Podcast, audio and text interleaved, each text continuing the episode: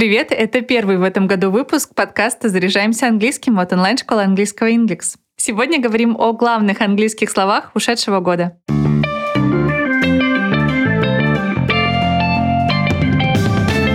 Английский постоянно пополняется новыми словами и выражениями. Не все из них приживаются, но важно следить за обновлениями, чтобы понимать, какие темы сейчас волнуют носителей и как это отражается на языке. В выпуске поделюсь популярными словами 2003 года, которые были отмечены толковыми словарями английского, такими как Кембридж, Merriam-Webster, Коллинз, Оксфорд и другими респектабельными ресурсами.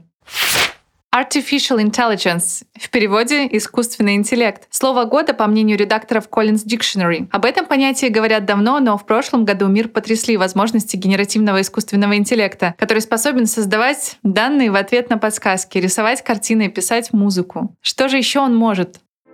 Generative AI relies on machine learning models that mimic human neural networks.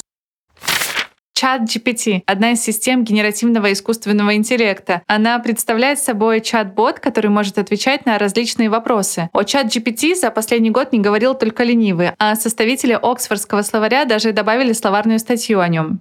Have you ever heard of ChatGPT? Глагол to hallucinate — галлюцинировать или страдать галлюцинациями — давно есть в английском языке, но только в 2023-м в таких словарях, как Cambridge и Merriam-Webster, закрепилось новое значение. Когда речь идет об искусственном интеллекте, to hallucinate означает создавать ложную информацию. Интересно, что именно это слово стало главным по версии кембриджского словаря. Sometimes AI's imagination can cause it to hallucinate completely incorrect information. О коронавирусе говорят все реже, однако последствия дают о себе знать. Одним из них стал пандемийный мозг – pandemic brain. Термин означает совокупность таких симптомов, как забывчивость и проблемы с концентрацией. Причем они могут появиться даже у тех, кто ковидом не болел. Неясно, войдет ли pandemic brain в обиход, но составители кембриджского словаря думают включить его в свою базу.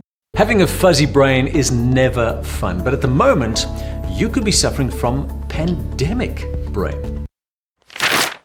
В 2023-м Оксфордский словарь пополнился выражением cooling center, которое можно перевести как «центр охлаждения». Это общественное здание, оснащенное кондиционерами, где жители США и Канады могли скрыться от аномальной жары, выпить прохладительные напитки и отдохнуть. Now, the city of Los Angeles has even opened its cooling centers where Angelinos can find some relief and beat the heat. Аббревиатура ULEZ расшифровывается как Ultra Low Emission Zone – зона со сверхнизким уровнем выбросов. Термин в основном используется в Великобритании, но уже встречается и за пределами королевства. Within ULEZ, people who drive older, more polluting vehicles are charged £12.50 a day. Greedflation – неологизм, в котором слились два слова greed – жадность и inflation – инфляция. Слово означает искусственное и неразумное повышение цен под предлогом инфляции. Термин greedflation не раз попадал в новостные заголовки и уже закрепился в Collins Dictionary. Given that rising interest rates certainly won't solve greedflation, why maintain interest rates at the current level or even consider, as you suggested, raising them again? Given the risk of harming the livelihoods of more than a million and a half workers and their families.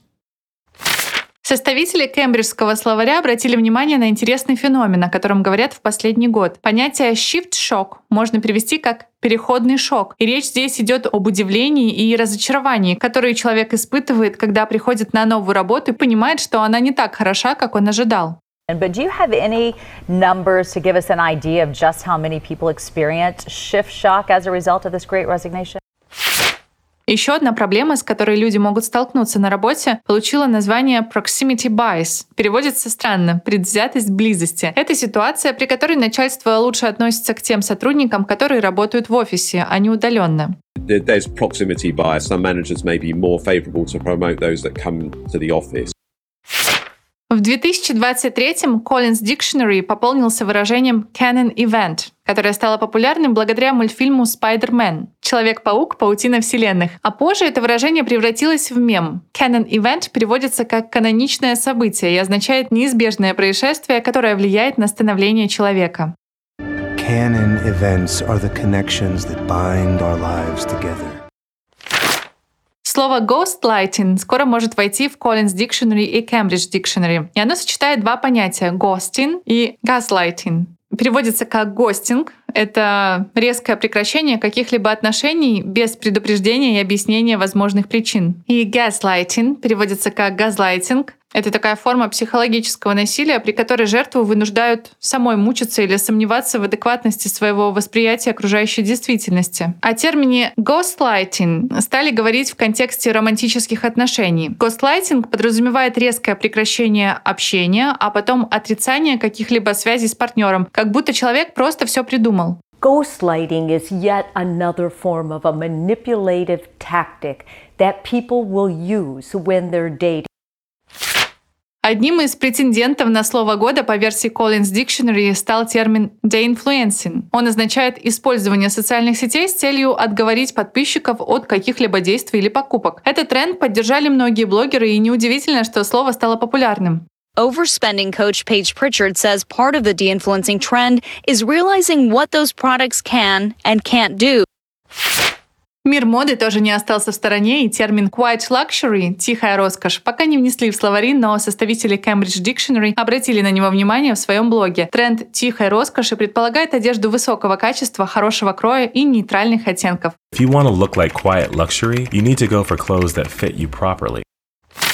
А вот в дизайне интерьера полюбился другой тренд – dopamine decor – дофаминовый декор. Он подразумевает яркие детали, которые помогают поднять настроение и улучшить ментальное здоровье. Войдет ли выражение dopamine decor в словари? Неизвестно, но последователей этой идеи уже немало. The point of dopamine decor is to fill your room with bright colors, adorable trinkets, and whimsical wallpapers.